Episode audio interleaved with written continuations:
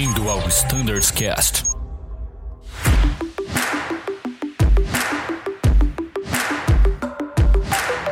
Fala pessoal, tudo bem? Você que nos escuta, bem-vindo a mais um episódio do Standards Cast e hoje nós vamos falar um pouquinho sobre a frota A330.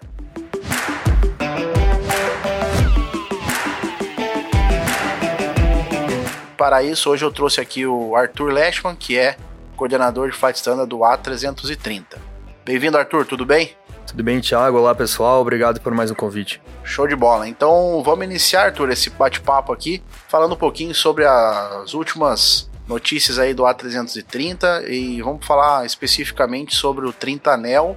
O grupo de voo tem acompanhado que na, no último mês aí tem tido algumas mudanças envolvendo o sistema pneumático dessa frota, é, a causa aí raiz, vamos falar um pouquinho sobre ela, que, que tem comprometido a HPV principalmente, o que, que a gente tem aí que a gente pode comentar, um breve histórico sobre esse, esse problema que a gente vem enfrentando na frota NEL. Bom, Thiago, então, resumindo o histórico, a gente recebeu da Airbus uma notificação de uma diretriz de aeronavegabilidade que é emitida pela EASA, uma diretriz de navegabilidade para explicar um pouco para o pessoal o que significa um documento de ordem mandatória emitido por uma autoridade de aviação civil, que no caso foi a EASA, né? Porque é relacionado ao fabricante Airbus.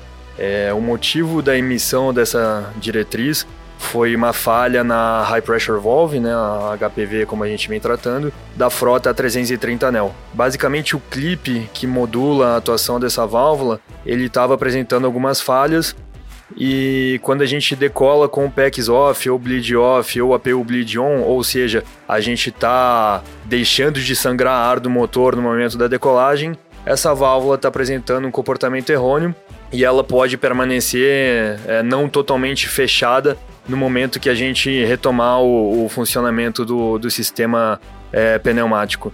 Nesses casos, então, a gente poderia ter inclusive uma falha estrutural dos, dos componentes do sistema pneumático e até é, do resto do motor, né? Porque gera uma ressonância, gera vibrações adicionais, enfim, a gente teria problemas bem mais graves a partir disso. É, então, tendo sido identificado esse problema, a Airbus imediatamente modificou os procedimentos normais e a partir disso a gente precisa decolar sangrando o ar do motor, né? Ou seja, a nossa configuração de decolagem tem que contemplar as bleeds ligadas, as PECs ligadas e a gente não pode utilizar a APU bleed porque afinal dessa maneira a gente não sangraria o ar do motor.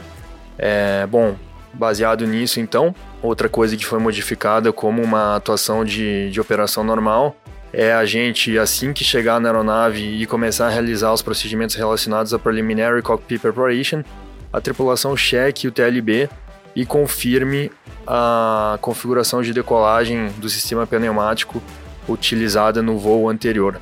Caso por qualquer motivo tenha sido feita uma decolagem deixando de sangrar o ar do motor, né, ou seja, PEX off, bleed off ou APU bleed on, a gente tem que ter uma atuação de uma task né, do, do manual de manutenção da aeronave, confirmando que foi feita uma inspeção do sistema visual, enfim, ou, ou via outros recursos, via MCDU, é, para verificar a integridade do sistema pneumático.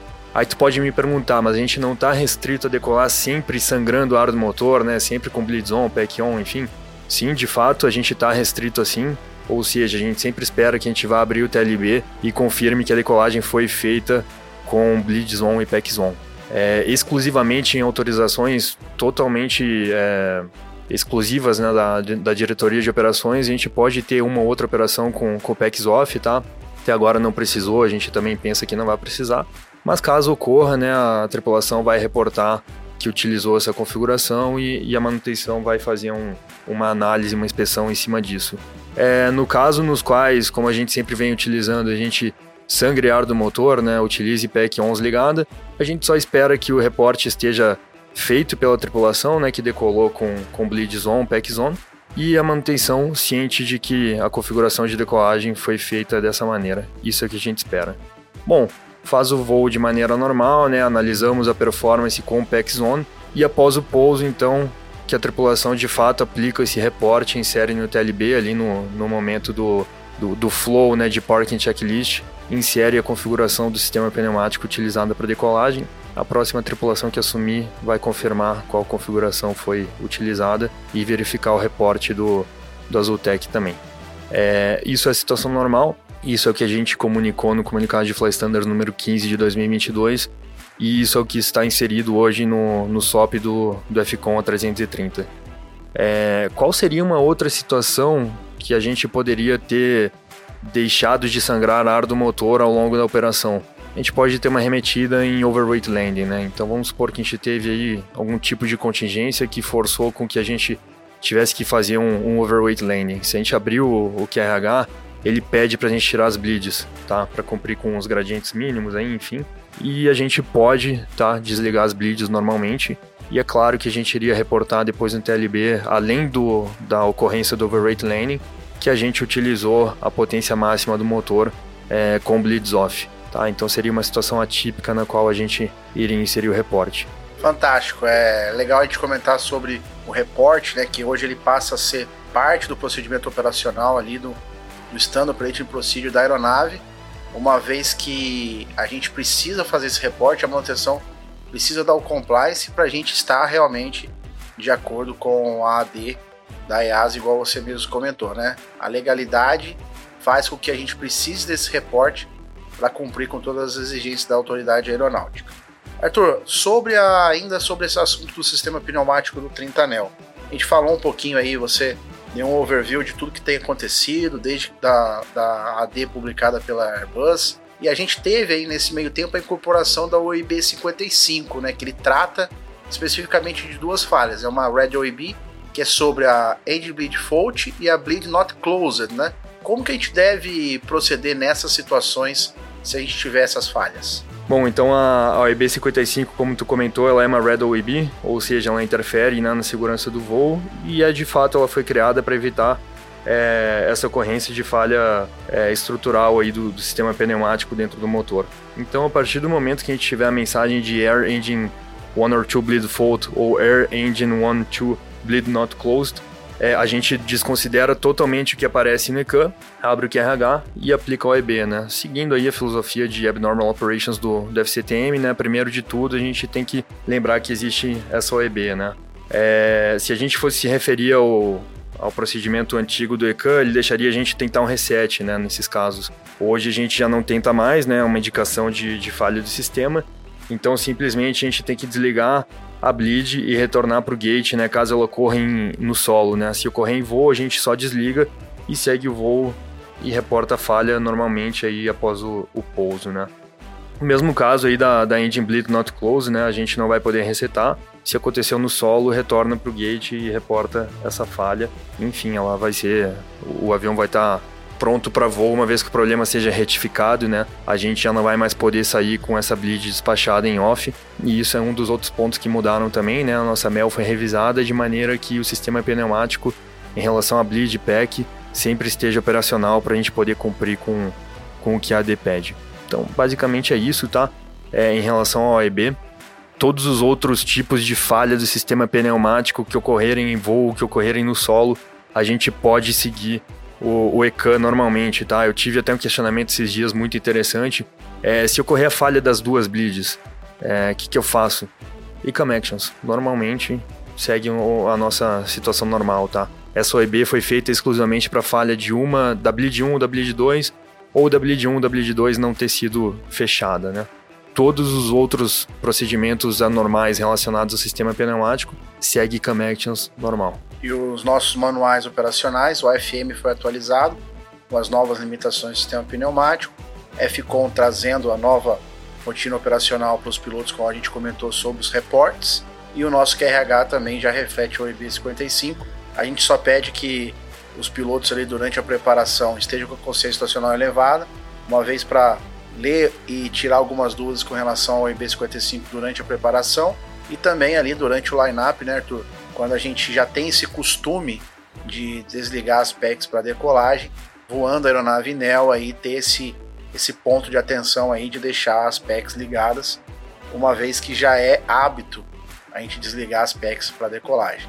Vale lembrar também que essas limitações se aplicam às aeronaves NEL, para as aeronaves CEL seguem conforme sempre foi aí as limitações. É importante também no momento da preparação, né, do, da performance, né, o standard é air conditioning off, né? Isso aí. Então a gente tem que também estar tá já mentalizado para que a gente ligue o air conditioning on, né, no momento da, da análise de performance aí também. E para o piloto que quer saber um pouquinho mais é, sobre esse assunto, o que, que a gente tem de literatura, o que, que foi publicado sobre esse assunto? Bom, a gente teve a emissão de três comunicados, né, três comunicados de Fly Standard, o de número 12, 13 e 15. E, bem como tu falou, né, os manuais operacionais estão todos atualizados, a OEB está inserido no QRH, revisão de FM, enfim. E qualquer dúvida, a gente tem o nosso flightsun.voiazul.com.br, que a gente está 24 horas aí à disposição do grupo por esse canal de comunicação.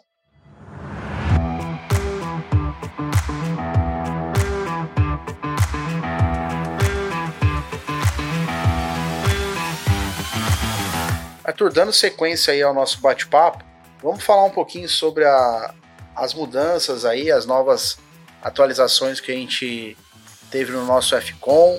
É, vamos começar a respeito aí do nível de óleo. É, muitos pilotos nos questionam sobre a limitação. A gente sabe que na, nas aeronaves Neo especificamente, a gente tem lá na contracapa do QRH hoje nos limitations, é, falando que o mínimo de óleo é 19 para voos ETOPS mas muitas vezes aí quando a gente vai fazer ali a checagem do óleo durante o cockpit preparation, a gente verifica que liga FADEX ali, verifica uma quantidade menor de óleo né, no nosso EWD ali. Como que a gente faz para consultar se realmente o nível de óleo está aceitável ali a gente pode sair? Bom, como tu comentou, também era uma, é uma dúvida do A330 nela, já é antiga, né?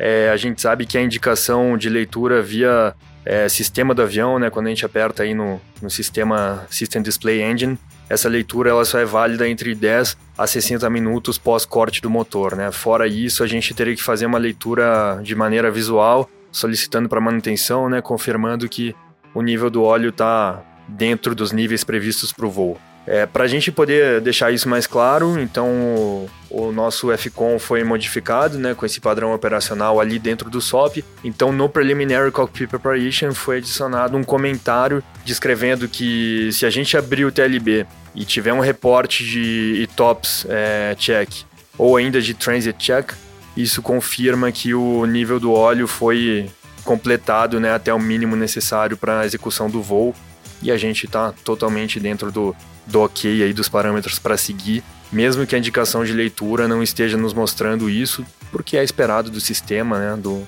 do, do próprio avião. Então basta ver esse reporte a gente está ok para a saída. É, vale lembrar que hoje faz parte das tarefas ali do Azultec nos trânsitos checar esse óleo até uma hora após o corte dos motores. Ele faz essa verificação e lança ali no TLB para gente, como você mesmo disse, como é, TOPS check ou trans check ali, que é a informação que a gente precisa para saber que aquele óleo foi verificado e está dentro do nível aceitável para a gente ser despachado. Outro assunto legal da gente comentar, né, Arthur, é com relação à verificação do nível de óleo pelo MCDU. A gente entrou em contato com a equipe de manutenção e aquela informação também não é confiável, é isso mesmo? É isso aí. É, passados aqueles níveis de 10 a 60 minutos, a inspeção é visual e é o único recurso que a gente pode de fato confiar. É, é a mesma fonte de leitura, né, o sistema do SD para o do MCDU, então não, não seria eficaz esse outro recurso. Maravilha. Outro ponto legal da gente comentar que foi feita atualização no último FCOM é com relação às mudanças das mensagens, tanto da Flight Watch que a gente enviava com uma hora de voo, como da mensagem de uma hora antes do Reclearance Point. O que, que foi mudado com relação a isso? Bom, basicamente a gente informava né, ao CDV mesmo quando a situação estava normal, né? É, hoje, então, a gente optou por apenas desvios de, de mais que 10 minutos, né, de, do, do Estimated Time of Arrival, ou ainda em, na, em relação aos voos de reclearance, quando o MFR esperado para o waypoint reclearance esteja abaixo do mínimo, né? Fora isso, a gente está em situação normal, o voo está transcorrendo de maneira normal, não tem nem por que informar. É, lembrando que o Flywatch está sempre nos vigiando também, eles ficam à nossa disposição para qualquer outro tipo de reporte que a gente queira fazer, mas essa, vamos chamar assim, carga de trabalho que a gente tinha sempre, ela vai ser um pouco diminuída, é, estando tudo ok, não tem nem por que informar. Caso a gente tenha algum tipo de, de previsão de desvio, a gente passa a, a reportar e toma as seguintes ações. A ideia é essa mesmo, né? A gente diminuir a workload ali do piloto, uma vez que a empresa consegue ter essas informações de forma unilateral, o aviador não precisa enviar manualmente essas informações. Esse é um projeto bem legal da Azul, que já vem sendo desenvolvido há alguns meses, com a retirada do in-range call. Vale a gente lembrar da decolagem, que a gente já não passa mais os horários, também diminui o workload. E agora também com a retirada das mensagens é, em cruzeiro ali também ganha, é, a gente tem um ganho enorme aí com relação ao workload. A gente falou um pouquinho sobre o SOP ali do FCON, do que foi mudado, a gente falou do nível de óleo, né, das mensagens. No QRH, na, na aba de Additional, a gente tem uma novidade também para os pilotos com relação à inclusão das tabelas ali de Dry Operating Weight. É, o que, que a gente tem um pouquinho a falar sobre isso? Bom, essa tabela se mostra muito útil que a gente tenha dentro do, do Additional Procedures, porque, sobretudo na Europa, a gente passa por inspeções, não só na Europa, né, mas enfim, especificamente nos voos para a Europa, a gente teve, durante as inspeções, a verificação de todos os dados entre números de peso do, do FP e os números de peso da load sheet. E para o Dry Operating Weight, a gente tinha uma divergência para esse peso, né? Porque o, o Dry Operating Weight pro FP sempre é calibrado para tripulação composta, para uma única galley, e enfim, esse número vai ser sempre fixo, né? Agora, a gente pode ter uma modificação de tripulação, e aí vai mudar a galley, a gente pode estar tá fazendo voo de translado, um voo cargueiro, e o Dry Operating Weight fatalmente vai ser modificado.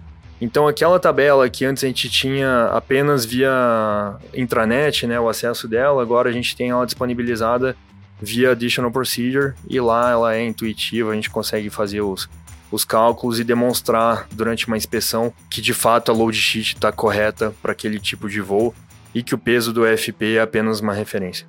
Legal demais a gente comentar essa facilidade que agora o, o aviador tem de poder consultar essas tabelas ali no, no additional do QRH, tem sempre à mão os valores e todas as informações de como calcular, a gente tem diferenças do peso ali, principalmente do compartimento do crew rest em várias aeronaves, a gente tem toda a explicação ali de como fazer esse cálculo no nosso comunicado 14 aí de 2022, que traz aí as informações a respeito das tabelas de Dry Operating Weight.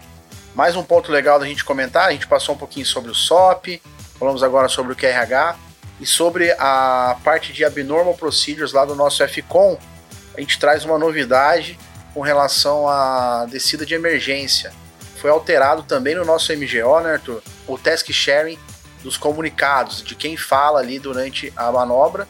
Vale lembrar que essas mudanças foram sugestões da nossa, do nosso time de, de coordenação de treinamento, tanto do 20 como do 30, é, e a gente fez essas alterações é, uma vez que trazem mais facilidades para os aviadores. Como que ficou então com relação aos anúncios durante a descida de emergência? Bom, basicamente, né, os callouts da descida de emergência antes tinham é, eram direcionados por vezes ao, ao PM, por vezes ao comandante, né? É, agora a gente passa a padronizar como já era antes, né? O primeiro callout, descida rápida, permaneçam sentados, remain seated, permanece ao, ao PF e todos os outros, até o, o tripulação atingimos o patamar de segurança, são direcionados ao PM e, e aí o PF de fato se foca a voar no, a fazer o voo e fazer as comunicações ATC, né? Já que o, o, o PM nesse momento vai estar lendo QRH ou fazendo ações de ECAN e ao mesmo tempo ficando encarregado dos callouts pro, via PA para tripulação de cabine e para os clientes. É, isso foi uma sugestão de treinamento, uma vez que durante a manobra de descida de emergência existe ali um estresse já natural da manobra. Os pilotos estão com máscara, né, estão realizando ali a, a, aquela descida de emergência. Então, é, para facilitar o entendimento, como você mesmo falou, primeiro o callout é do Pilot Flying, depois todos os outros callouts previstos durante a manobra cabem ao Pilot Monitor realizá-los.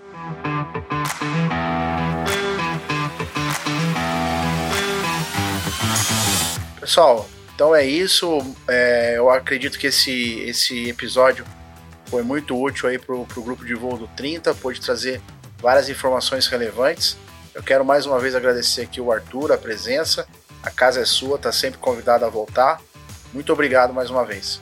Obrigado, Thiago. Até a próxima. Quero também nos colocar sempre à disposição do, do grupo da 330 e, e assim como para todas as outras frotas. Obrigado, um abraço. E como sempre, se você tem alguma sugestão, envie para a gente um e-mail standardscast.voiazul.com.br e até uma próxima. Tchau!